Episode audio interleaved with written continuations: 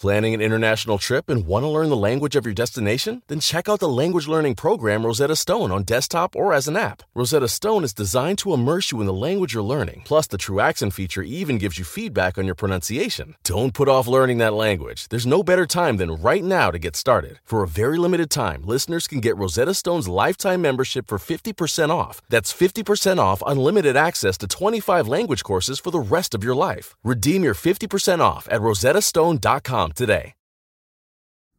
Hello everybody and welcome back to How Did We Get Here, the only audio road trip with no breaks, and finally and if I may add to that, the only piece of media titled How Did We Get Here. The only place you can find media in the world with that title. There's nowhere else on the planet, and if you see anything else, it's illegitimate and not real.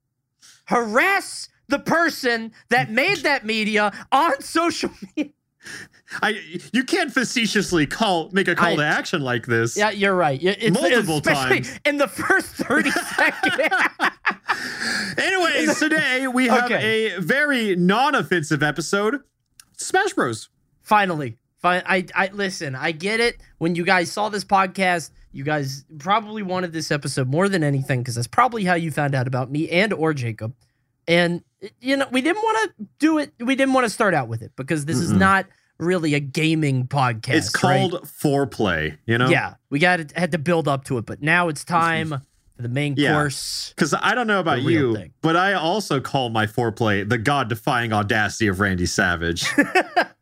That, you know, sometimes on romantic occasions, you know, Valentine's Day and anniversaries, maybe on her birthday, but not every night. Foreplay for me also includes eugenics. Never gone that far. I'm not quite that kinky. Oh, you haven't I'm a little too vanilla for that one. I don't know about that. We're a little more traditional. But Super Smash Brothers is fascinating because we could literally start anywhere, right? There's like a whole culture about it. And I think that your sort of rise on YouTube was because you captured this wave and this sentiment about Smash. I really think it was culture. Lightning in a bottle. Yeah. You were right place, right time. Usually, whenever people I've been interviewed, people talk about Smash Bros, but it's like you can't really go into the detail about it because they don't understand the cultural impact, and they also don't understand what the community was before that. Right. Because exactly. And, I can't just be on stream and just start saying big dicking myself, but I can do it on a podcast. Sure. Yeah. I think the biggest thing that I did in Ultimate, or just in Smash Bros, I kind of, my growth really started in Smash 4, but there wasn't Smash content in the world. All of it was guides and whatnot. There's nothing more casual. And it's funny because now we're at a point where I don't, if you start over today, if you make stuff like Villager 101 or How to Play, it doesn't work, right? No, it doesn't. If you do it right now, and obviously it's easy to say that because obviously all the other stuff is now informed by the earlier stuff and it constantly changes. But it would not, if the current state of Smash content or really video game content at all is what it is now, and you put out How to Play 101, it wouldn't work. No. But back then, there was nothing like it. Yeah, and then, there also wasn't casual, Smash gameplay and commentary, there's... Right. I don't want to, big dick myself, but looking back, because I've had to become a little more proud of my own achievements, because I think it was very easy to just say, I've done nothing with my life. I just make silly videos. Sure. But I think I've kind of come around to it where I can now confidently say the work I've done, the impact I've had, because there are a lot of new Smash YouTubers that I see and I'm this is how I used to edit my videos. Not even How to Play era, but just when I was making daily Smash content, when I was doing commentary over it regularly. It's just so interesting that I see creators who are clearly inspired by me. And it's weird to say that because it feels it feels weird to acknowledge that, It feels arrogant, but it's not. It does. Because I think what it also is that there's If you've ever watched like a video and be like, this feels Alpharad inspired, like I think that too when I watch it. I think the same thing. Well, what it is like every creator has their own journey, right? No path to success are the same. But you definitely, if you have been there, you can watch something and be like, I remember when I did that, or when I had that thought, or when I created something like that. And I feel like it's the same thing when you've gone through it all and you see other people sort of finding their voice in content.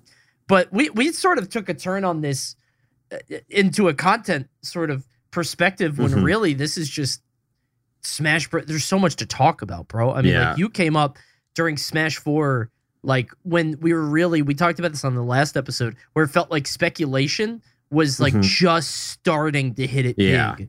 I think 4. The other thing is just, like, with that casual content, like, it really just was not there. You know, like, the only people playing Smash Bros. Were either competitive players or, like, Game Grumps. You know? Like, there was no in-between.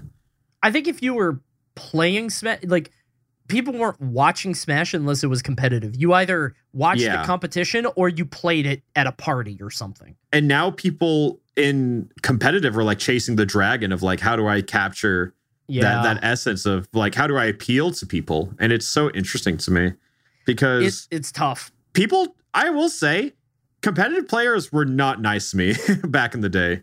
No, you know? No, they really weren't. They just viewed me as like some shitter, you know. Oh, that's kind of fucked up. Yeah, and I'll say I remember who. And it's funny when years pass and those same people are in my DMs asking how, if I can vouch for them for Summit, how to get into content, how to. I remember. Oh, don't think God. I don't. That's messy. Dude, I always thought that was so weird. Okay, this is something I can attest to as a longtime member of the Smash community. So I've been around since, like, I started playing competitively in 2010. There was always this weird thing, and I get why it exists to some extent, but, like, if you're not good or you're not known, a lot of people won't give you the time of day or won't even talk to you. It's very true. And but it's so weird, right? Like, I just don't... I don't know. I don't get... Like, I could sort of understand it now a little bit, now that there's, like, a bigger fandom and an audience. But back then, it was like, dude, it was so small. Yeah, even in Smash 4, it was small, dude. I think it's honestly better now than it was then, which feels very reversed. You think so? I just feel like... Actually, no. I think I was making a different point in my head. This makes more sense, actually. I think how people were... towards me back in the day was just like they just didn't care, I guess. Sure. And I think a lot of people just didn't get it, because like if people asked how much I was making from YouTube, they'd be like, what, like $2,000 a month? And in reality it was much higher than that. Yeah. And I feel like as soon as people started realize, like, you know, it was like Smash 4, like back when I was doing like variety and is like my channel is making like $10,000 a month. It's just like when you're at that point, people are like, I want that. Yeah, and then, you know, like for Ultimate and beyond, like the channel obviously just makes more, you know? So it's like, how do I, like, they didn't care until they realized why I was doing it. Yeah. And then they were like, people didn't like acknowledge the art of it or why it was cool until it was clearly like a gold mine. And then they wanted in. Yeah. Which is, it's like, I do think that it's just like it happens with time. Like my bullshitometer, it's so easy to see why people are talking to you, because I think you can tell by the kinds of jokes they make. Sure. You know, it's like, I don't know if you feel the same way, but it's kind of like when you meet someone new and something about that interaction is immediately documented. Oh, yeah. It's really weird because like you'll meet someone new and most of the time it's fine, but you have like a 1 in 100 chance to be like, that was weird. Like you have something check off in your head. And yeah, I've had perfectly normal interactions with people, and then it's like I opened Twitter and there was like the selfie that we posted, and it's kind of like is that I hung out with the Alpharad, which is like, it's said in jest, of course, but it's kind of like, you wouldn't do that to me. Yeah. You know? Yeah. It's supposed to be ironic, but it still feels a little like, yeah, you're doing this for an audience. Like, you're doing it for an audience regardless. Even if it's ironic, you're doing this for the fans. And, like, I thought we were just talking, you know? Like, yeah. I thought we were human beings. It's funny because I feel the opposite about when you and I met.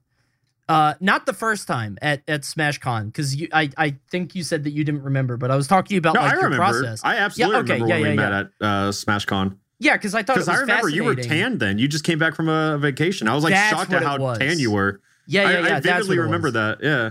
Because I asked you about your process because I hated editing and you were very good at editing and we had a short talk about that. But then we met later at a Frostbite or something.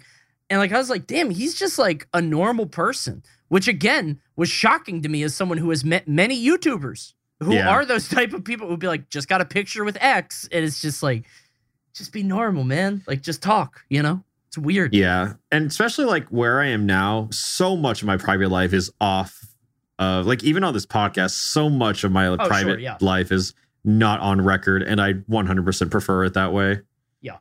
But it's funny to see where you were in terms of Smash and how much Smash is because again, to go back to the culture thing, there really is this casual culture of Smash that I don't even know if the listeners of this podcast would really be that into or identify with. I'm curious because the casual reach is so high, but now we're 3 years into Ultimate, right? I feel like they've been gone by now. Yeah, I think it's all about for me, I handle things differently. I think the biggest reason that I grew so much compared to other Smash content creators was because I never once tried. I did do some shameless videos, ranking every final Smash and Smash Ultimate. You know, those were a little shameless, but they still had some. Those were personality content at the end of the day. Yeah, sure. And I think a lot of people, content creators, not competitive players, in that time period, they were trying to get quick views fast now when I don't think I ever really got those burst views with any specific video. It was a slow burn.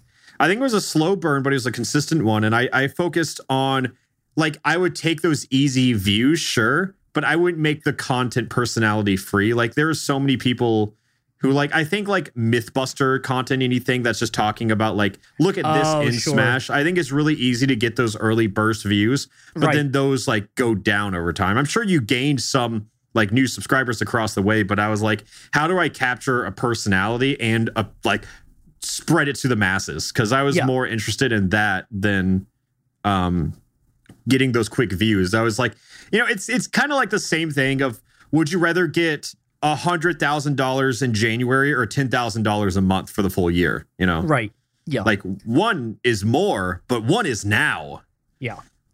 I've heard that that's sort of the strategy for YouTube anyway, which is you don't go for the big bursts, and then it's you build a consistent backlog of good stuff, and then it's just when you hit and you put your all into something, and you just put out some kind of banger, then everything else, the sea rises, right? Of course. The floor comes up, and then you just keep doing that over and over throughout time. I think another crazy thing is just to take it back from content a little bit of just how different the Smash community is from when I joined, because I joined the community when Smash 4 has yet to be released, Brawl wasn't played. My community was just PM and Melee. That was it. So when I joined the scene, it was, I think, right before 3.5, or no, right before 3.02 came out. Jeez. So, that's when I joined the Smash community. I think my first tournament was, I started, learning interest in the community and everything, but I don't think I entered a tournament until 3.02. Sure. So 3.02 of PM is kind of when I really went to my broader community. I went 1-2, which is good for your first weekly, I think. Sure. Oklahoma, it's just, I love the dude. He's he was the TO, right? And also he competes in the tournament. And every time, coincidentally, the player who just walked in the door was always seeded to play him in round one. it was shocking how consistent and coincidental that was. Sure. Oh, that's funny. You know who he played? Who? Zelda. Oh my God. 3.02 Zelda. How is someone new to the community supposed to feel welcome if they're fighting against that? No, that's awful. I would quit immediately if that was the first thing I had to fight. Like, yeah, I'd be like, this is nonsense. He was an Ice Climbers Zelda co-main. That's disgusting. That's even worse. Absolutely. Yeah. Oh my God, dude. My first ever set in PM. It's really funny. I was a competitive Brawl player. Planning an international trip and want to learn the language of your destination? Then check out the language learning program Rosetta Stone on desktop or as an app. Rosetta Stone is designed to immerse you in the language you're learning. Plus, the True Accent feature even gives you feedback on your pronunciation. Don't put off learning that language. There's no better time than right now to get started. For a very limited time, listeners can get Rosetta Stone's lifetime membership for 50% off. That's 50% off unlimited access to 25 language courses for the rest of your life. Redeem your 50% off at rosettastone.com today. I was trying to find something to play in the meantime. I always wanted to like play Melee, but I couldn't get into it and it took too much time. So PM comes out and my friends Junebug and Pink Fresh were really into it. So I was like, all right, I'm going to play with them. And we played together a lot. Found a character I really liked, got into it. And eventually I go to my, the tournament at Xanadu and I play a Dev first round. Nice. Yeah, Dev is Vanguard. Great guy, very nice guy. But I didn't know him. So I sit down to play the Dev, and, he's kind of beating my ass. I'm pretty sure this video is still on YouTube. Look up Coney, Wario, Vanguard, Lucario. You might be able to find it. Ooh, so he's beating my ass. Against the Dev. Well, here's the thing. He invented Lucario, and in between stocks, he's taunting me. And of course, this is on stream, right? Because, my God, it's Coney, Brawl, DDD legend, blah, blah, whatever. I'm not saying this to make myself sound big. It doesn't mean anything. Yeah, it does happen. It does not mean anything. It is like a mental aspect you have to do. One thing. Okay, I'm going to wait. You can finish your story. Well, I was just going to say it's a weird thing because to me it's like who cares? But people do care. Like a status thing. It's so dumb, dude. I'll never forget. I have another story with Smash 4, which we could talk about after. This is going to be full of stories. But anyway. I got put on stream because I'm Coney, whatever, against Vanguard, and this dude is taunting every time he kills me. And I'm like, dude, you're a fucking Dev. What's your fucking problem? I'm not going to play your game anymore if you're going to be a shithead. And he keeps taunting. And he was such a nice guy before we played the set. He was a cool guy. We bumped fists. We talked a little bit, joked. And then he's taunting after every stock. And, the game ends, and I think I look over at him. I'm like, dude, what's your problem? What the hell was that? He's like, oh, Lucario powers up when he taunts in this game. And I'm like, all right. And everything was fine. I wasn't mad at him anymore. I was like, oh, okay, that makes sense. He did have a glow around him. But I thought this guy was just an asshole. You made the game. I forgot about that. And in the story, I knew that. And I was like, what an asshole. He made the game, and he's beating up on somebody. He's just yelling at me and turning blue. I was just mad as hell. But anyway, that was my first PM story, and then I played the game a bunch, and I loved it. Great game. Yeah. What I am really happy about now is that, new Smash game here versus Melee debate is way smaller. Oh, God, you're right. Yeah. It was like two divided nations. No, Melee and Brawl to Melee and Smash 4, Melee and Ultimate. I wonder how much of it also, maybe this is the cynic in me, because I think all Brawl heads, and I'm not kidding about this, I think all Brawl heads have a chip on their shoulder about that still. I think all so of us. And even people that where Melee players are just they just have this weird sense of I play the better game, so I'm a better person. I feel like it has gone away, but the cynic in me, kind of feels like a lot of it is just because of opportunities. The games are a lot more closely meshed than they used to be. So it's good to be in good standing in both communities at the same time, right? Because there's a lot more overlap. Maybe things have developed. Maybe things have grown up. But again, I just have this chip on my shoulder when I look at some Melee players. I'm like, you shithead. I remember how you treated us. You know what I mean? Like we were second-class citizens. To a different degree, content creators are the same. And at the beginning of Smash 4, like I was the only like content creator. Like, you know, I was like, right. I was pretty much one of the first people, period, to just do like full-time Smash creation. Yeah. Yeah. And now it's gone like, I don't know. Everybody's a creator. Yeah. Well, everybody's a creator in a different way. It feels like Smash creators have like a lot of difficulty finding their voice because like, how do you differentiate between being a good player and you've also got weird instances where it's like players like Tweak, who I think very candidly don't really care about being a personality or a public figure or a face, but they just want to be the best player in the world. But being the best player in the world doesn't pay the bills, right? You got to kind of play into the circus a little bit, which is it's a tough life to live. Yeah, it's hard because like on the other side, you have so many players who are just content with being content creators and they don't want to go any higher. Like for me, I'm fine with the skill level I have. I have no interest in improving. Yeah. Yeah, you're good enough to beat like anybody that steps to you that thinks they're good at the game, but like you're not going to beat a top 50 player. Or you might win a game, you know? Okay. So if we can really get into it, I am so much better than people think. And I think you are too, you know? I think we just get paired into this pool of content creators. And people assume you're bad at the game. Double for commentary too. Double for commentary. Yeah, it's even worse. Because like, the other thing is like most people, I think I play better offline than I do online. Oh, but all my content is online, and all the offline content is with my friends having fun. So like, you never see me try, but I can't like say that because that sounds like I'm sweating. Yeah, but it's a weird spot to be in because you don't want to like get defensive. You don't want to get defensive, and the whole like appeal is that you're doing it casually, right? It's this. Yeah. It's this like you don't really care, so the moment that you turn it on and you do care, it's not fun anymore, right? So it's like you gotta stay relaxed, you know? Mm-hmm. It's different. Sorry, I didn't mean to cut you off there. Oh no, you're fine. Yeah, what was I saying? Did I make you lose it? I made you lose it, my bad. No, you didn't.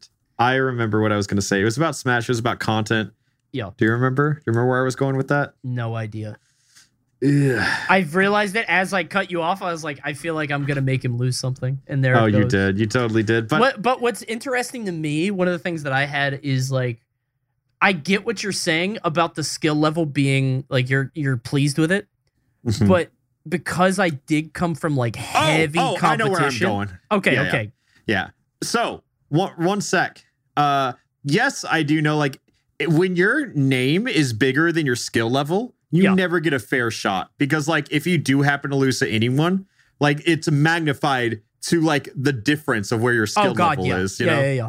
Like, in Smash Ultimate, like, I entered some weeklies here and there, and it's just, like, if I stopped going because me losing became, like, the talk of the town. Yeah, and it's just, like, I would like to have the same luxury of improving with everyone else, but it just wasn't worth it for me. Because it was, like... It's mentally taxing, and I had the decision to, like, I recognize if I keep doing this, I'm just not going to have fun. So am I going to keep doing this? No, because I want to have fun. So I would go to events just to hang out. I don't really enter or anything. I'll play friendlies with people, and then I'll have, like, the normal person be like, hey, can I get in? And I go, no. I've gotten pretty good at that. And no, thanks. Yeah, no, it's okay. I'm just playing with my friends. And they're like, oh, okay, yeah, sure. But I did go to a couple months ago, I went to Void's house. And it was like, I think it was like Void, EE, obviously, like Tyrant, Charles, Nairo was there. Okay. And Rickles and... you know, they're all playing Smash, and, you know, I sit down... Oh, Cosmos was there, too. Okay. And I sit down and play with... I pretty much played a set with all of them, and you would not believe my win streak. Jacob and friendlies. Jacob and friendlies. Friendlies, bro. Jacob is different.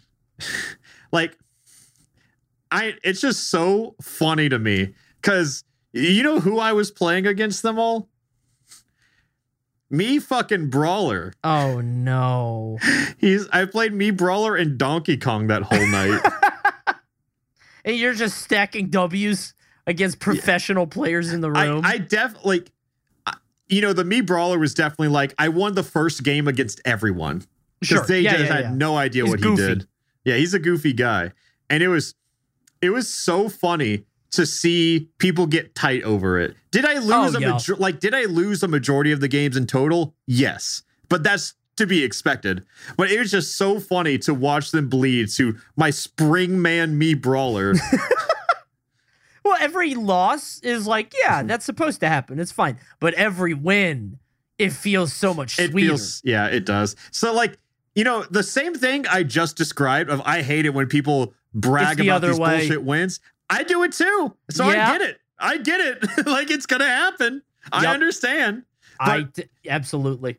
That's why I removed myself from this situation because I didn't want to give people the chance. Void just could have not played me. Actually, I can't beat Void. Void's different. He's like his character, like Sheik is unfuckable. You know what I mean? Yeah. You can't really mess with that one. It's funny. I played Void at a Thunder event and I got a game off and I was like, got him. Yeah. Good player. I didn't win the set at all, but I got a game and I'm like, damn, you're supposed to be a pro, bro. What the hell? What are you doing losing to me? And it's like an awful matchup. It was Wolf Sheik. Like that should not have had like it should not have been that close. But it's funny because I remember when Smash 4 first came out, I experienced that firsthand, right? Mm-hmm. So the same thing happened where in Smash 4, I really wanted to play Pac-Man because I thought he was very funny. Yeah. The problem is that my playstyle in every game is very aggressive. Anti-Pac-Man? It's not Pac-Man at all. I play floaty brawlers. So like Wario, DDD. Like I try to get in, do grapples, 50-50s. I'm very big on, I like me Brawler a lot too. I think you and I actually have a very similar style that because you're trying to fight, right? I think the difference is like you like floaty brawlers. I like fast faller brawlers. Right. Yeah. But not quite as fast as like Fox or something. It's like a little I like Fox. I like Wolf, you know. Okay. I played Sheik in Smash 4 for a while. I liked Mario the most in Smash 4. I think you were the same. Me too, yeah. Yeah. Mario was floaty though, and Have you gone back to watch Smash 4 footage since Ultimate came out? Like, it's so funny. Mario is like Jigglypuff looking back. Like, yeah, he flies so fast. So much air movement, and it's like shocking looking back. The whole game is bizarre when you watch it back. I feel like, okay, I'll come back to this in a second. Let me finish my story. Okay, but Smash 4 feels like a filler arc. It's so weird. All right, it does. But yeah, so I played in a sit down at this tournament, and not only was I like a Brawl guy then, but I was also a PM guy because I did a lot of stuff in PM. I was a Wario player, whatever. And so I sit down to play this 14-year-old at his first tournament. Do you have mercy? What do you say? Did you have mercy on him? No, right? It does not go the way you think. Okay. I pick Pac-Man, and I'm trying to play Pac-Man as a close-up CQC brawler. Yeah. Not good. Doesn't work. Grab doesn't function, and I'm a big grabber. He's very bad in Smash 4. I feel like Ultimate Pac-Man can kind of be a CQC kind of guy. He's got good buttons. Yeah, they made him way better up close, but like in Smash 4, he was awful. But this kid is playing Diddy, and this is like Diddy Kong, right? Bad. Yes, I lost bad. Like, because if you don't know, Smash 4 Diddy pre-patch was legitimately 3 grabs and you lose. It's 3 grabs into death. He would just grab you, and then he does an up air string that does like 40, and then he does one that does 70. And he also has a banana that helps guarantee that grab. Yeah, it was really bad, and this kid would like only do that, and I just didn't know how to beat it. I hadn't fought it, and I lose, and he pops the fuck off, and I'll never forget that feeling. Of like, oh my God, I'm old. Yeah. Oh God. I couldn't do that. If I upset someone, it's maybe like an arm gesture and then like a, hey, good games, you know? It's bad. It's tough. What I think like something that shocks me the most, like looking at all of that, is that I was never the pop off kind of person, I guess. Sure. I've never really, I don't think I've ever popped off after a match. Like it's just okay. Like even when it's like an upset, I've kind of been like, yeah, I just outplayed them. Yeah, I did that. Good job, me. Pat on the back. One of my favorite things from competing though is since I played PM mainly, none of the Melee community really knew who I was in my local scene. So, you know, sometimes the Melee community would enter in the PM brackets. And, you know, if they don't know me, they shouldn't lose to me. Of course. That is not how I went. I'm sure you're familiar with the mid-bracket salty money match. Oh, God. Yeah. I love those. Yeah, I beat a Melee Fox player. And I played Peach. And okay. There are a couple gimmicks that I know about Peach and like Project M is specifically that like I have a story to tell you after this, but yeah. I have a story. Okay, yeah. Melee doesn't feature a lot of these little gimmicks, but just Peach down smash like sends in the way she's facing and everything. Planning an international trip and want to learn the language of your destination? Then check out the language learning program Rosetta Stone on desktop or as an app. Rosetta Stone is designed to immerse you in the language you're learning. Plus, the True Accent feature even gives you feedback on your pronunciation. Don't put off learning that language. There's no better time than right now to get started. For a very limited time, listeners can get Rosetta Stone's lifetime membership for 50% off. That's 50% off unlimited access to 25 language courses for the rest of your life. Redeem your 50% off at rosettastone.com. Today. Okay. So what I would always do against characters who struggle to snap to the ledge, I would just walk to the ledge on slant stages like Smashville, where you like clearly like clip through the stage. Sure. And who have like little slants. I would stand there, face the other way, and down smash. And if they get hit by any of that, they just get stage spiked and die. Oh, because you get pulled into the way she's facing. Yeah. And it was like, it was so funny to do to Melee players. I would also do that. And, of course, I would just play Peach things normally. But sometimes I would just down smash on platforms because, like, they would jump into it. Because that move is giant in PM. Oh, yeah. It's huge. Yeah. So, I honestly just cheesed him for a lot of the part. But that is the nature of the game. And he lost. And then I talked to the TO and, like, before I can even play my other set, he's like trying to put $5 on it, you know? Oh my God. Yeah. The pride is so funny because he knows he'll win the next round and he might, but you don't give him the shot. No, never give him the shot. It's so funny you bring that up because like I had the same experience. There was a Falco player from my region that was like known for being very, very easy to anger, right? Had a bit of a temper. He was a Melee player and obviously PM is where Melee and Ultimate heads come together, which is kind of neat. So him and I play each other, and he plays Falco and PM. And he just, if we're on stage, he is whooping my ass. Like, there's nothing, because I play Wario, who, like, can't get in. I'm getting lasered. Like, I'm going up to, like, 140, 150. And I'm staying alive, but, like, I can't get a hit in. But the second that I'm on stage and I get that grab, Wario's back throw in Project M doesn't hold him still. It actually... He walks with it, so to speak. He pulls you to the ledge. You do this little pirouette all the way to the side.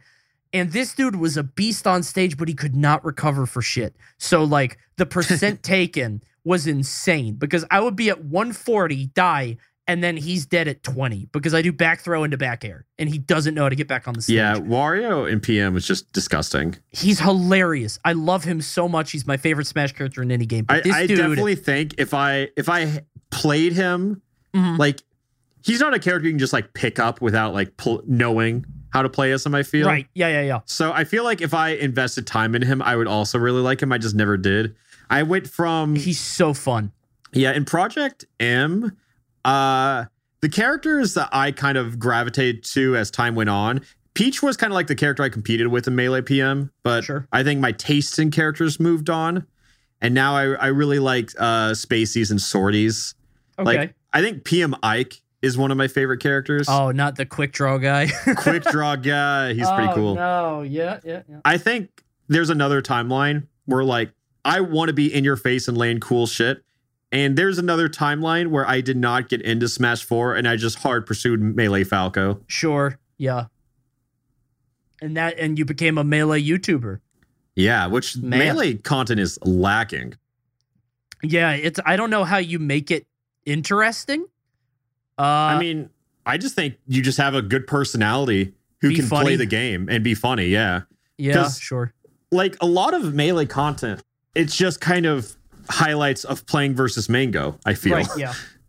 And when it comes to content, as I try to explain to everyone, what's in right now is narrative-driven content. Oh, yeah. So it's like, it's not even like, hey, here are these highlight sessions of me playing against a top player.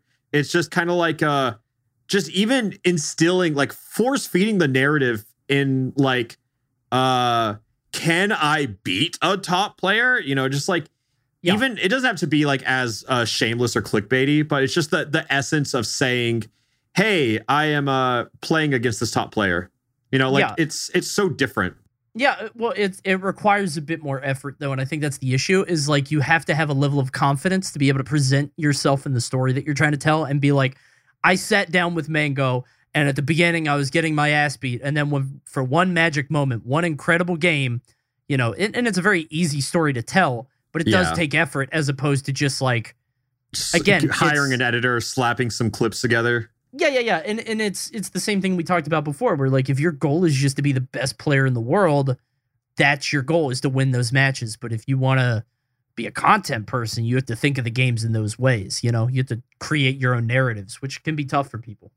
Yeah, because I mean, I think like the other thing is not to throw shade on anyone here, but to compare two brands in Smash Ultimate, like let's say Mars to MK Leo, right? Mm-hmm. Mars is like a content creator through and through. You know, sure, yeah. He was pre-quarantine. He was a top 5 player, right? And he's good at the game, but people liked him because he was flashy and funny. And then during the pandemic, he really flourished as a content creator. And now that's kind of like his main gig. And he makes more than he would have as a top player. Yeah. And to take that a step further, he gets... It's interesting to compare him then to MKLeo, who does do content, but very clearly competition is still his main thing. Yeah, of course.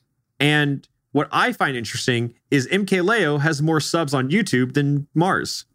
Right. And it's just like, Leo has this legacy that draws people to him, but I would guarantee that even though he has that larger sub base, Mars, I'm going to say near definitely has higher monthly views and probably generates more revenue from YouTube as a result. Because it's I feel like a lot of people just go to that channel because they're like, I know who MKLeo is, but I feel like Mars is able to pull them back in repeatedly. Sure. I think it's one of those things where you know the name and you see it pop up in your sub box or you see it somewhere. You're like, oh, I know that guy. And you follow him, but it's not the same. Also being on T1, I mean, that's a huge team, right? And yeah, T1's huge. It has such a huge reach that like if they announce that they have Leo, a lot of people will just follow Leo from that. But it's fascinating because like now you've got the other end of it where Mars is sort of struggling right now, and competitively, you mean? Competitively, yeah, not as a content creator, but like as a competitor, it's because he's a lot of it is just because his character got super nerfed, but also because he didn't really play much online. Like online really can mess with your game in a lot of ways, and I think he took the opportunity to just like not take it too seriously with online play. And now it's just like you're coming at the end of this and some players are just like they never stopped, right? Like Leo, Spargo, like Mexico in general, dude. Chag, Meister. Yeah, Mexico's insane in Smash. They're nuts. They've always been good, but now it's just like a new era. And it's like, how do you reconcile the content creator life with the professional life? I really do think the story of Leo is one of my favorites I like to tell people because it started out by just this random 15-year-old kid in Smash 4 playing Meta Knight, a character that wasn't really popular. Yeah. And then you had Mister R, who was a top 10 player. He went to Mexico to farm this event of Smash Factor. And then he gets double eliminated by, again, this 15-year-old Meta Knight main. And I remember the discussion. Like, everyone was like, whoa. Like, it felt prophetic in a way. It felt like everyone stopped to stare at that moment. And everyone was like, whoa. And then people went one of two ways. Either, like, trying to hype up the narrative of, like, he might be the next best player, or one-time fluke. Mm-hmm. It felt like... It was almost like the Silver Surfer being like he's saying that Galactus is coming to devour the planet. Like, Mr. R came back, he's like, there is a kid in Mexico that is very good and he's going to overtake us all. And everybody's like, shut up, Mr. R, you got fucked up. Yeah. You don't know what you're talking about. You don't know the matchup is what people like to say. Yeah, like, oh God, yeah. You don't know how to fight. I know how to fight Meta Knight, you dumbass. I beat his ass. Whatever. And then, I don't think he could go to a lot of American events because visa issues. But then he went to Gommel, and that was like his first out-of-country tournament, I'm pretty sure. Yeah. And I remember he got 5th, which is obscene. Yeah, that's huge. For no one goes to their first major and gets 5th. That doesn't happen. That doesn't happen. I would say no one goes to their first major and gets like 33rd, you know? Like, that would be, that would be absurd. Yeah.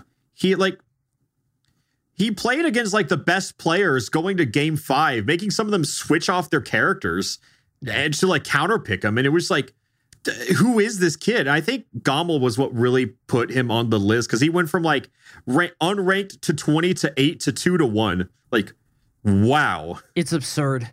And like you said, his story is so fascinating because, like, it feels like everybody, how do I put this? He is clearly such a dominant force, but I don't think the conversation around him has ever been toxic. Like, I think even if you don't like the fact that he's constantly winning, you have to admire him. And I always had thought, and I think a lot of people also thought this, that you kind of need the guy at the top in order to drum stuff up. You kind of need him to be a little more, like, a little out there. Either it's, like, being super, like, overtly nice and wholesome, or just being a total asshole heel and, like, nobody can beat me, whatever. Yeah, you need one of the two. And I think he's really neither. He's a humble, like, quiet guy. He's really nice, but he's not, like, I think he's closer overt to the nice one. Oh, absolutely, I think what's so interesting about him and, like, the dynamic he brings to, like, the community is that people say, oh, it's so much more interesting if, like, you know, if I know MK Leo is the tournament, I think he's going to win. And I was like, but doesn't that make it all the more interesting when he falls? Yeah. And, like, people talk about it more. And when it comes to his legacy, I feel like when people want to sit down and break down, like, who is the GOAT of, like, just a single, who's the most dominant forces in Smash? I think since his is so new, people really overlook how dominant he truly is because, you know, there are people who have had streaks of, like, undefeated wins in Melee, Smash 4, Brawl, whatever. And I feel like that's what people like to harp on because he's definitely lost more. But I think we live in an era where information is so much more public. Like, people across the board are so much better than they were, like, 5 years ago. Like, oh, no question. I would say, like loose top 100 players could have farmed majors a couple of years ago. Oh, dude, absolutely. Like, there's always that conversation of, like, if you drop a player from 2022 into, you know, 2014, into that game, what happens? You know, do they take it over? Because I feel like they would. They have to. I think, like, your shitty Falco in Melee would farm, like, 2003 majors. Yeah. It's just... oh, man. It's so interesting to me because... MK Leo is dominant in an era where everyone knows everything about the game and all the characters. And, like, every character is being pushed to their absolute limits. Yeah, absolutely. And he knows 90-plus matchups. It's bizarre, his level of just being able to do that. And it's like you said, it feels like that's always the conversation of, like, there's the whole thing of who's the greatest in Melee, right? Because, like, if you look at the numbers, it's Armada, right? Armada just, like, flatly wins, but Mango never retired. Longevity. He did it for longer. Yeah, longevity. And just the soul of the game, bro. Like, he embodies what people, not what the game is, but what people want it to be, right? That's so beautifully put. That's really what it is, because HBox is the ugly truth.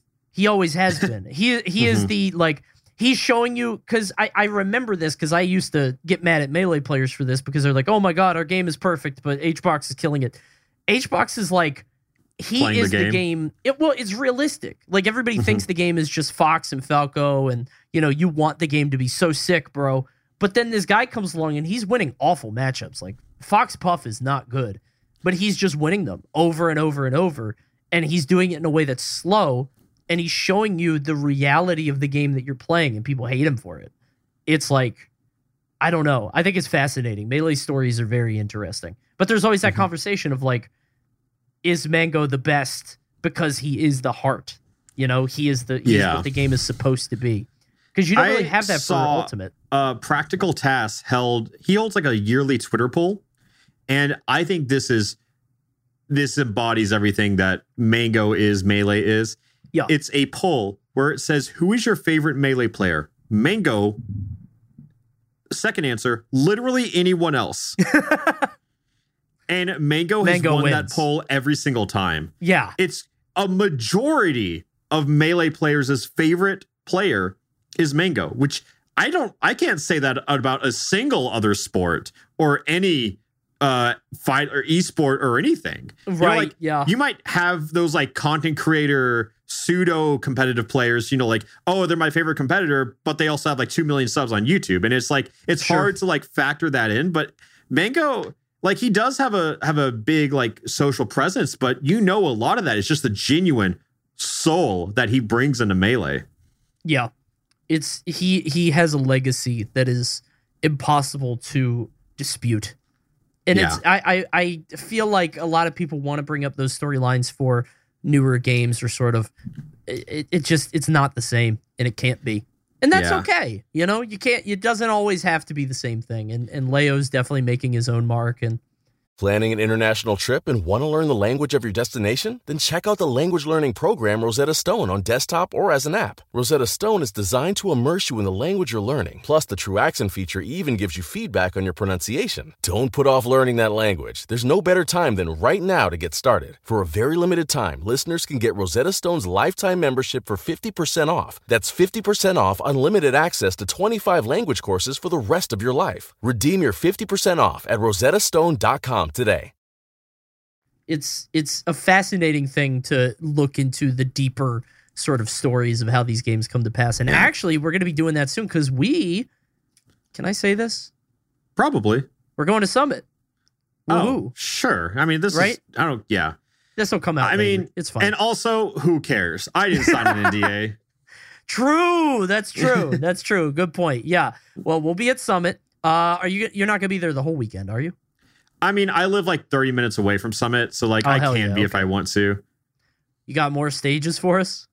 Maybe you can't say this. Maybe we can't spoil this. I'll tell you immediately after we call, because I have a different kind of event for this week, or for this Summit, and I think you might like it. Good. Okay. Perfect. Good. Okay. Yeah. But yeah, it's I'm very. We're in the middle of Summit season now, which means like there's the voting and the whole like circus of campaigns and stuff, which is its own thing, right? Like the social media aspect of all this.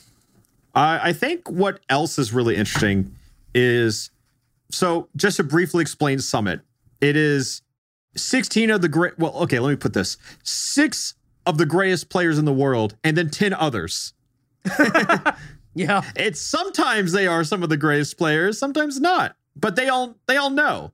But Summit, like without a shadow of a doubt, is the best place to improve. But how do I get invited? Well, you have to raise money, and you give it to Summit on a silver platter. So there's always like a little bit of controversy every Summit season, but the things it helps the community more than anything. So I think it's like, it's obviously worth it, but sure. What they have is that it's like a voting system. $1 equals let's just say one vote or something. And I think if you buy like 25 votes, now you have 30 votes. You know, like it's like there's strength in numbers. So a lot of people, they either have to depend on their local scene or their fan base. And personally, I think local scene is stronger than fan base by a large margin. No question, dude. It doesn't feel like it would be, but actually maybe it isn't, come to think of it. I felt like it was too, but it feels like that's... fading? I don't know. It's hard to say because it feels almost the same, right? Like, pandemic definitely changes that because a lot of people who might have been going to local scenes aren't because they never had the option. Right, yeah. But... you've always got the tension of, like, you have the thing of, like, is DeBuzz really a New York player? Because he never goes to New York locals, and they get mad at him for that, right? It's like, so he's got to rely on his fan base because he doesn't have the support of his locals. Mm-hmm. Luckily, he's good enough to just get invited, usually. Yeah. I think, like, some of the players that I saw for this, I don't know if you've looked at the list, but every time I say certain players are guaranteed, I'm wrong, you know? Dude, yeah. Last Summit, we saw like HBox was eligible for Ultimate Summit. And we were like, oh, that's a roaring fan base, probably one of the strongest in Smash. That's stronger than any local scene. And I think, I still think I'm right. I just don't think he really can't campaign much. Yeah, that's what he said. He said that he didn't campaign because he was, like, in L.A., and it closed before he got a shot to do it, and other people had huge bombs. But it does go to show, like, nothing is guaranteed, because I was in Vegas when that was happening, and I remember seeing it, and I was like, oh, dude, he's locked. Like, there's no question. We even wrote, behind the scenes, we wrote skits with HBox in them because we knew he was going to make Zach it. Zach and I were helping write skits for last Ultimate Summit, and we had a full skit around HBox written because we thought it was a sure-in.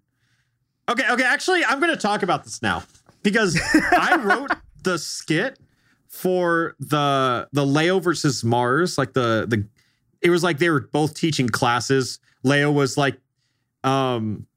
What was it? He was like, you know, if you're going to practice the game, you have to do like hand stretches, 10 hours a day, a diet full of greens, and then hard cut to Mars. And then the heart of the thing was Leo would say, whatever, in any circumstance, you cannot just, and then hard cut to Mars, run up and up smash. It works, you know? And I want to say that I got that was inspired by iCarly. Yeah. Yep. There is in the 2021 reboot of iCarly, they had this one scene that really stuck with me. And it was like Spencer describing this birthday party he's going to throw for Carly, hard cut with her explaining what she doesn't want for her birthday. Yeah. And it was like, I was like, that's genius. Like, despite the quality of that show, that one scene was written so well. Yeah. It's such a funny trope, and it's fun to do, you know? Absolutely. And... but there was a different ending. There was a different ending. I think the ending for the final skit, it felt like just thrown together, and that's because it was. It was, but, yeah.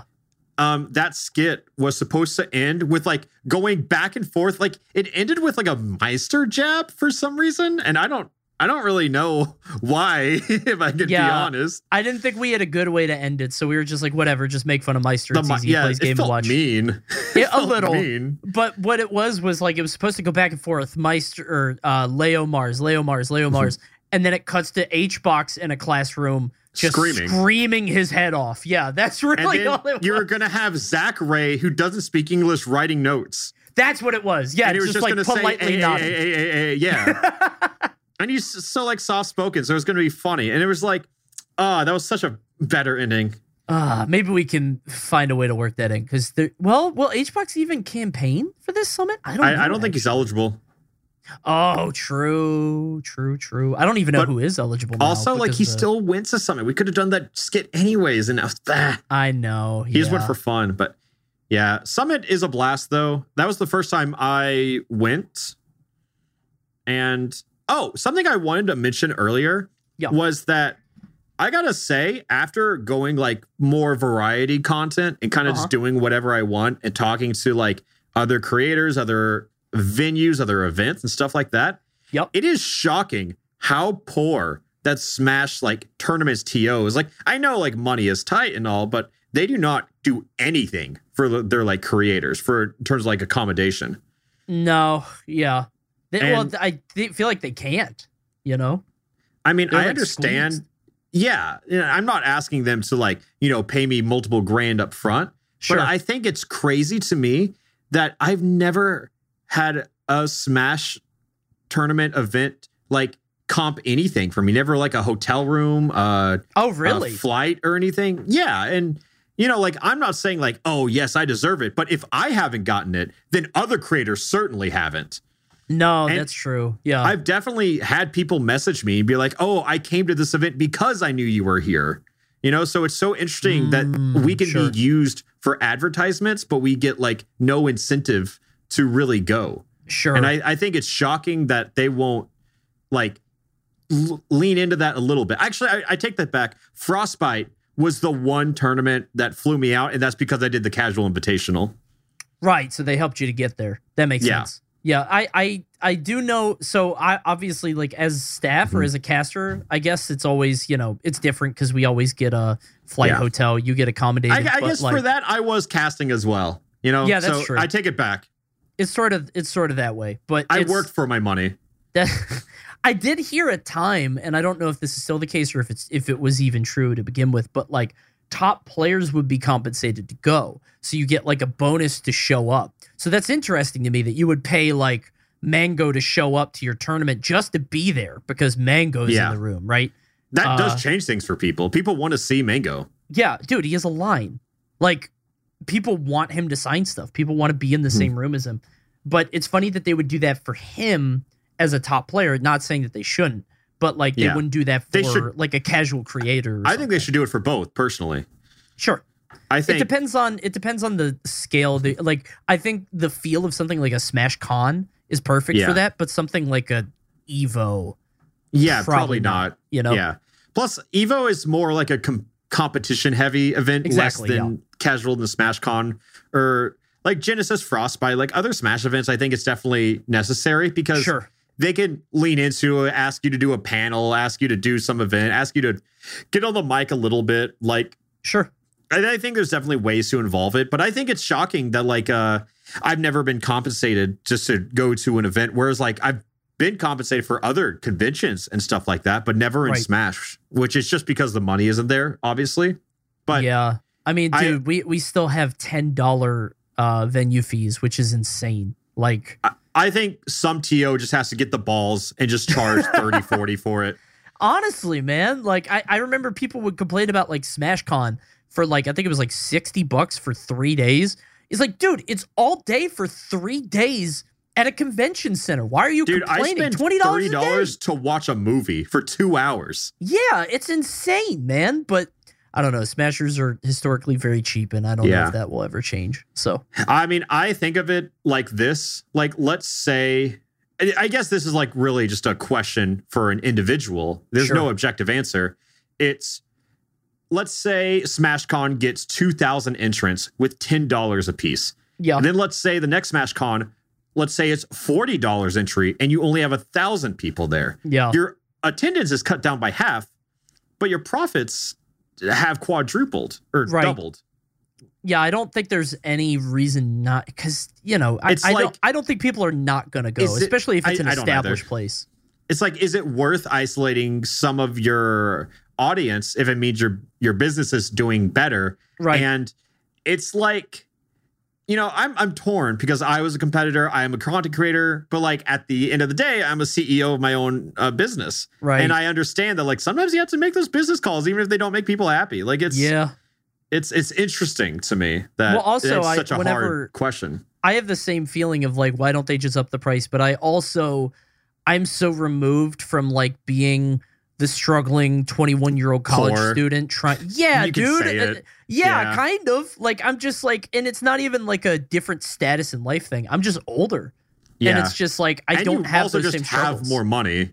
That too. Yeah. You're in a better job.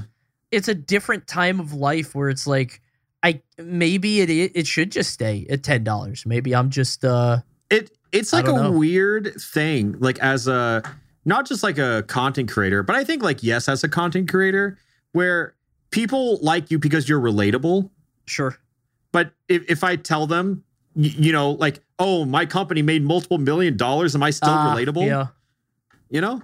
So it's like this weird thing of like, do I people, sometimes people act like they're starving, you know, like you definitely see YouTubers yeah. being like, this demonetized video, I had to accept the sponsor for $30,000. That was really bad a few months ago. Yeah. Yeah. Like it's or not a few months ago, a few years ago. 2 years ago during the adpocalypse. Right. Like, yep. I want to say, as I was like still a young YouTuber during the adpocalypse. Sure. But like I wasn't starving and all of those things like didn't affect me that much. Maybe I was in different forms of content. Like sure. I definitely saw more and more videos getting demonetized. Don't get me wrong. But like to me to say that I was starving was, and I wasn't even really accepting sponsors back then. Like right. I was doing fine. I can see how it's scary if you're like, you know, me now when I hire multiple people. Sure. It's like, it's a little scarier to lose money, but you know, I think it's just, I don't know. It's a weird way where you don't want to lose your humanity just because you make more money. Because yeah. like, you know, if people ask me to go out to eat, I not in like the past 6 years have I ever been like, let me see if I can afford it real quick. You right. know? You don't even have that thought of like, I don't have that thought of like going to a tournament and having an issue like paying for venue or paying for anything like hotel or venue because it's just yeah. a different sort of thing. At the end of the day, you have to realize like I am definitely privileged. This is a luxury I have that I didn't when I was younger. And it's like, yeah.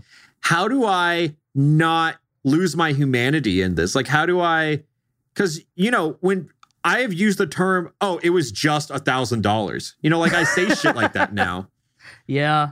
Yeah. Yeah. And it's like back in the day, I had one time where I said I made $1,000 from YouTube and that wasn't enough to quit my job because I was yeah. like, you know, who knows that's going to last. And then someone commented and I remember this because they were like, see, Jacob has really like lost himself because he doesn't think $1,000 is a lot. And I think like that comment is obviously written by a child. Because sure, yeah, once you pay for rent, like $1,000 is not a lot. Like in college, I was disappointed to realize $1,000 is not a lot. Yeah. It's like it's paying also, something for $1,000 is a lot. Having $1,000 is not a lot. Not at know? All. Yeah. I think what it is too is like because of the variance in age in Smash, people have different perspectives on that. Exactly like yeah. you were saying. Like planning an international trip and want to learn the language of your destination? Then check out the language learning program Rosetta Stone on desktop or as an app. Rosetta Stone is designed to immerse you in the language you're learning. Plus, the True Accent feature even gives you feedback on your pronunciation. Don't put off learning that language. There's no better time than right now to get started. For a very limited time, listeners can get Rosetta Stone's lifetime membership for 50% off. That's 50% off unlimited access to 25 language courses for the rest of your life. Redeem your 50% off at rosettastone.com. today. If you think $1,000, like if you're a teenager, if you're like 16, $500 is a goddamn fortune, bro. Like that's gonna change your life, you know. But as you get older, it sort of scales up, and it's tough to be relatable to all sides at all times. For sure, I think like I've kind of got to it. It's like I used to. I don't think I used to be like defensive on money, but I feel like it was like this weird taboo topic. But like at this point. I'm just here to make funny videos. I make a lot of money as a side effect of it. Sure. And you could do with what you want with that information. Yeah. If you have an issue with it, that's fine. That's your prerogative, you know? It's yeah. That's all you could do. But I think we made it. I think because we could just do this forever. We could go around in circles about Smash forever, but it was all Smash. We could go a little long today if you want. Yeah, you want to? Sure. I think I sure. Like, yeah, we should the shit. Fine with me, yeah. When it comes to Smash, it's got so much to say. And like, yeah, I don't know. That, you know, I think it's been riddled with like some good things, some bad things. But at the end of the day, I fucking love this community because this is like, even if I don't make a lot of Smash content now, I have to sit and recognize that without that Smash community, I would be, you know, not here. It's life changing. Not be in Los Angeles. That's for sure. Yeah. I remember the heroin story from when you were very young. Yeah, you might be stuck on that. I would be on heroin. I think I was kind of done with that. And now they don't even have context for this story. I was going to say, what if somebody clicked on the Smash Bros episode and nothing else? And they're like, what the hell is that? No, I think that's possible. And you got to listen to the earlier episodes. I got bullied into doing heroin once, and I didn't know. Just so I have a little context on that. It was some episode. You know what? We should go on. You gotta listen to all the episodes. Yeah. I don't remember which episode it was in. I have no idea. Just start from the beginning. Yep. Watch them all. No, it's funny because like I remember going to like I've been playing Smash forever. I played the N64 version. I was always like the kid that was like best in the basement. I was the best out of all my friends, you know. And then I finally went to tournaments and is like I was pretty good even at the start. Got better, blah blah blah. And it's just so interesting to see how much it's grown because I remember in Brawl I was it's weird to see the public conversation trend so differently too. Yeah, where it's like another thing I just want to like touch on real quick. Sure. Is that you and I both have this same innate skill where we pick things up very quickly. Yes. Because whenever a new game drops, say like Nick All-Star Brawl, you and I can like swing with the top players for the first week. And that's it. Yeah. And then when it becomes work, it's not fun. Yeah. You know, it's like, I think you could stick around longer, but like you have stuff to do. I have stuff to do. I don't run. I don't like getting stuck on these things. You know what I mean? So I don't know. I don't like putting time into that stuff anymore. I just, I don't grind, you know, when it comes to games like for fun now, which is crazy. Isn't it weird? It feels like that's what you do as a kid, and then you become like a young adult, and you start playing for real, and then you go back to like as you get older. Yeah. It's like who cares? But what I was gonna say is like it's weird to see the conversation change because I remember I was on 4chan back when Brawl was first dropped, flourishing in the first year or two because I've been around there forever, and it was like I remember people really hating competitive players because there's the whole sentiment of like. If you're playing competitively, you don't have the soul of the game. You should add items. Items off and everything. I remember I was in like a big... Dude, you ever look back at just Twitter interactions from like years ago and you're like, I cannot believe I carried myself on the social media platform like that. I try not to for that reason. Yeah, I just see it on accident every now and then. I'm like, I talked a lot because now I say very little and I like my peace that way. But I think that's part of growth, dude. I think it is too. That's happened to me in the past 6 months where I used to tweet a lot. But as I've in the past 6 months, I've been like, why am I doing this? Like nothing good comes of it. Nothing's really that funny. You know, it's like you sort of I've seen a lot of creators do it where it's just like, I don't know. You sort of stop. I used to be I look back and I was like, damn, people probably saw me and thought I was kind of cringe. And I think it's hard because some people who definitely saw that and thought I was cringe back then. Like that opinion is never changing, even if I act completely different nowadays. You know what I mean? Sure. Yeah, of course. And like that's fine. I've accepted that by now, but it's just like, oh, that's so crazy. Yeah. But I guess I'm the same way with a lot of people. You know, if I think of like someone in high school who wronged me, I think, oh, fuck that person. Even though they're like completely different nowadays. It's you only get that first impression. It sort of sticks in your mind. And it sucks because like people do change and the way that people represent themselves online definitely sometimes is radically different.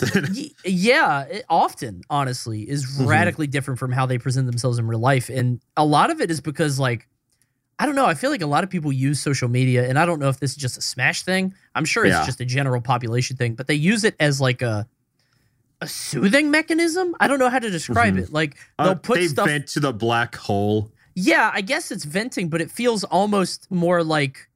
This is going to sound condescending, and I don't mean it to, but it's like sucking... maybe it's because I have a baby now, and I see her do this, but it's like sucking your thumb. It's something you do to help calm yourself and soothe yourself, and I see players do it when they lose, and they spout out this, like, 8-tweet-long thread about how bad they feel and blah, blah, blah. It's like, dude, just get off. What are you doing? Look, if any top player comes to me asking for, like, social advice, which happens a lot... And is it really? Yeah, it definitely happens. Oh, man. I figured they would do it for YouTube, but social. Okay. I mean, sometimes it's both, but, like, sometimes it is YouTube, but I, like, let me talk about this first. You'll tie that in. Yeah. The biggest thing I tell people is, like, I don't think I'm going to name names, but I feel like if I start talking, you'll figure it out. Sure. But nobody else would be able to figure out? Just me? Because I was going to say, it's fine if that. Okay. Who knows? But the biggest, I don't think it really matters anyways. Yeah. It was mainly popular in the Smash 4 when, like, no one had social presence back then. Right. People would be like, how do I grow my brand? And there would be so many players who either play lame characters or just aren't like super vibrant personalities. And they're like, how do I market that? And I was like, you can't. A lot of people try to be something else. Like you might have like this lame quote, like campy player who's like, do I start playing more aggressive? And I was like, right. No, just own it. Like, I think that's the thing that a lot of people don't realize is that all these players who are like zoning you out, instead of like people treat you like the heel, but then you become, then you're really defensive off camera. Right. Yeah. Yeah. You know, because then it's like you're unlikable on in the game just by being like being annoying to fight or whatever. Yeah. But then you're being annoying in out of game by being defensive over that gameplay. Right. And it's just such a more entertaining dynamic to like, let's say you're getting camped out with Jigglypuff in Melee. Just own it. Yeah. There's no reason not to. I mean, like it's, I think that you become a lot less likable if you don't own all parts of yourself. Right. And that's true of anything. If you're not committing, you know? Yeah. You got to fully, because like the worst thing you could do is pretend to be somebody you're not. Or like try to be that other thing. Yeah. Unless you want to play that character, because that's also different. Because like think about like the Doctor Disrespect and stuff like that. Like you can be that. You can absolutely do that. But I think the essence of it is no matter what you do, no matter what you put out to the world, you just have to commit. Well, it's hard to do that in Smash, though, because you're meeting these people in real life, right? It's like you're going to tournaments. You're like, if Dr. Disrespect goes to like a PAX or like an event or something, he's, you know, he's on for as long as he's on the floor. But if you're a player, I don't think we've ever seen that from a player, like fully committing to a role. Jim Flim Flam. Sure. Yeah. I thought you mean was like a No, I mean him, but I thought he was like a player before and after. It's just like if he puts on the suit, then he is that guy. But like he'll do that for like a few hours on a Friday, but then he's normal. Like he's just a guy the rest of the day. But anyways, I think it's just really just own your character. Because I think Alpharad is way more arrogant and like chaotic than I, Jacob, actually am. Mm-hmm. And I think that's fine to like embellish certain elements to be more entertaining. Sure. Like I saw one comment the other day that you know, Alpharad Deluxe, my Let's Play channel, for the month of January, we were pretending we were like 2011 YouTubers, and we kept uploading like apology videos parodying like Ode to John from like Game Grumps and everything. Yeah. And it's shockingly, actually, it's pretty unsurprising, but some people just didn't get it. As people online are really good at that. But when we had Josh leave the channel, quote, you know, not really, but when we had him leave the channel, there was a comment that was like, you know, oh, I'm picking up what you're putting down here. Like I dated a guy like Jacob. So I understand that like it seems like what? It's all memes, all jokes. And it's like, you know, he could never take anything seriously. Like, sure, he's an entertaining personality on camera, but it seems very hard to work with him off camera, given how he can't take anything seriously. And it's just like, I see that, and I'm like, you don't know me off camera. And as like people say, like, oh, well, I've seen you talk on stream, I've seen the podcast, and like that is still not me off camera. Like it's shocking that people don't get that. It's like no matter how on camera I am, or how it's still seemingly normal I am on camera.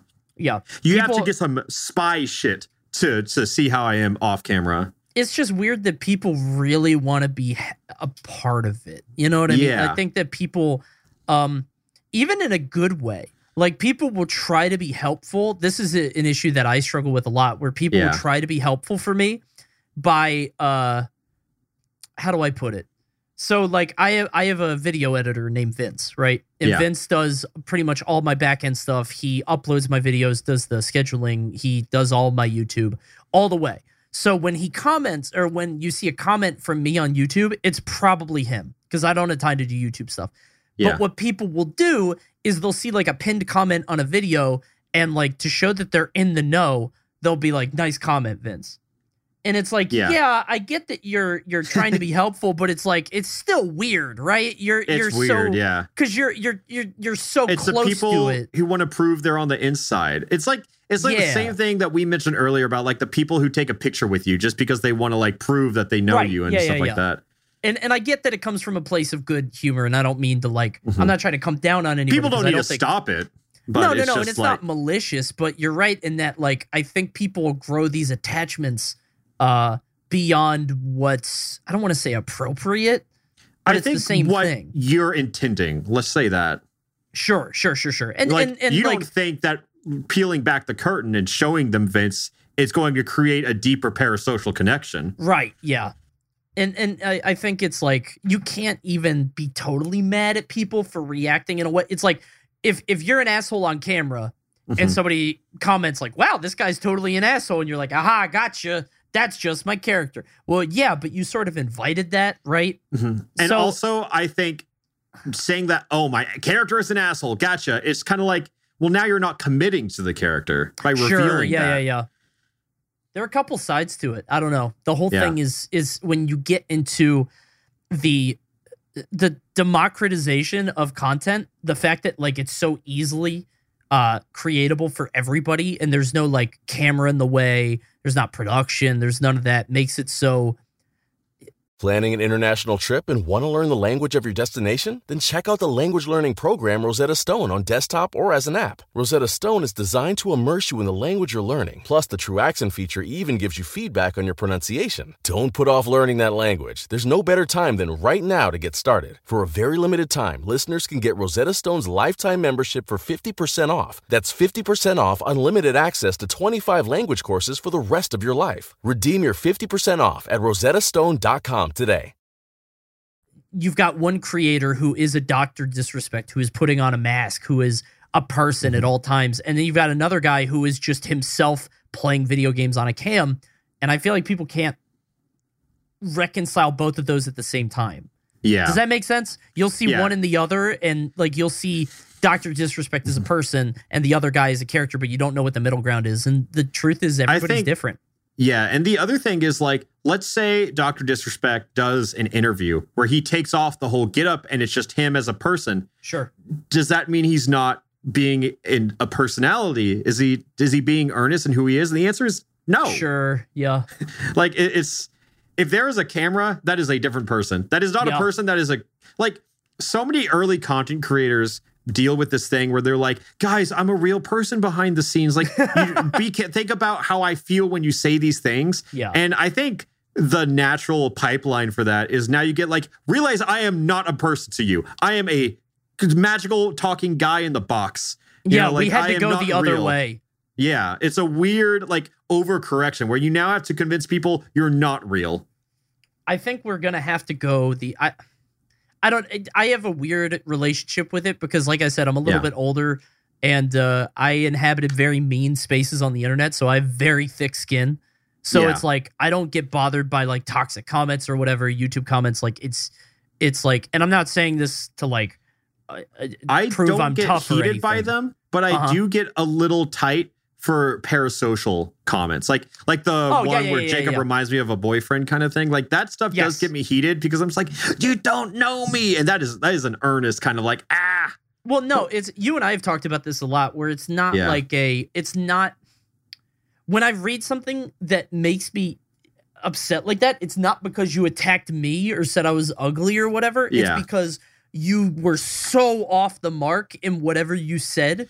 Be correct in your insults is all I'm asking. Yeah, exactly. Like your perception of reality is so tainted by your stupid fucking brain that I cannot abide it. That's what it is. It's not that like, it's not that you hurt my feelings. It's that you're so fucking dumb. You don't even realize how wrong you are. Mm-hmm. That's what it is for me. And you and I have talked about this about certain things. So to tie it all together, we were talking earlier about how like MK Leo is like this titan, but not like an arrogant one and not an overtly nice one. That he kind of strikes this balance. And I think the reason is because we can compare this to a lot of other top players in other games who are at the top. They always feel like they have something to prove, and they get very defensive when anyone tries to take that away from them. And I think Leo has constantly and consistently been someone to look up to, because he doesn't put his whole heart on his sleeve publicly, and he doesn't get defensive. He doesn't try to prove anyone that he's anything he's not. And that might be like an over like psychoanalysis that's you know, funneling into the same thing, but just as an observation on the character that he puts out, I like it. I think he I think there's just this nice distance between him and everything else. And I like how he's not defensive. I think that's the biggest thing. That's my biggest turnoff from any creator or player, is how defensive they are. And I was a victim of this, but I think I was also just younger, you know? Well, and I'm less defensive now. It's probably also you are more keen to it because you were that way in the past. So it's like you know others as you know yourself. So when you see somebody being defensive, you're like, oh, that sucks. But it's because you used to be that way and you sort of recognize it. I think Leo is the perfect example of somebody who sort of deals with it in a healthy way. I've had a few opportunities after tournaments to talk with him, like for interviews and stuff. Mm-hmm. And it's funny because he always says that he goes into these tournaments like with something to prove or with doubt in his mind, or he doesn't know if he's the best. And from the outside looking in, it's like, what the fuck are you talking about, dude? Like, what do you, you're unquestionably number one in the world. But he always has this feeling, this hunger to keep getting better. And I think the fact that he doesn't talk about it much publicly makes it even more interesting, right? Yeah, because it's his own personal journey. Mm-hmm. I like that, and I think it's one of those things where like that will become more popular because content creation is just like a job now. Like it's a normal job. So I think it's a matter of time before like I think by the end of our lifetimes, it's going to become more structured. I think we're definitely in the wild west of content creation right now. We're like, dude, I can do whatever I want and upload it to YouTube as long as it's in the terms and services, which is honestly a lot. Right. Yeah. Well, what it is like this is the first generation of people who could make a living doing this, right? Yeah. Because you had people in the mid-2000s on YouTube or whatever, Cinemassacre or whatever, like Angry Video Game Nerd, Irate Gamer or whatever, but they weren't making money. They were just doing it because it was something that they were into. And eventually maybe they did make money, but they never did it with the purpose of making it a career, at least not in my eyes. Maybe it's like a spot on a resume. People got notoriety, and then they were like, people kept doing it because it was like, oh, cool, people are watching, you know? Yeah. And then now it's like, now that it is sort of, we see the side effects of it, what it's like to grow up in that culture. I mean, we've now have two generations of people who have never lived without the internet, right? Yeah. Like you've got you've got Zoomers and late millennials. It's like, you've got so many people who have seen what this does to people. Yeah, I had the internet, but it didn't feel like it, because at the time my internet was still like, when I was a kid, it was still like dial up, and I don't think culture was what it was yet. Like for me, internet culture didn't start till I went on Newgrounds. Right. Yeah. Oh, dude, that should be our next topic. I agree. You know what? I think we can just end it right there. We went a little long today. We have a lot to say, but Newgrounds changed comedy. It really did. And the reason I want to talk about it is because have you watched Smiling Friends?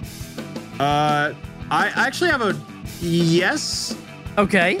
I'll talk about it. I'll talk about it next Okay, episode. We'll talk about it later. Okay. Yeah. But it's very Newgroundsy, and we'll talk about it. Anyway, we'll see you guys next week. Thanks for tuning in to the Super Long Smash Special. We'll see you soon. All right, bye. How Do We Get Here is produced by Deanna Gallen, Jacob Rabin, and Zach Zeeks. Our theme music is composed and performed by Garrett Williamson, and our engineer/audio producer is Justin Asher.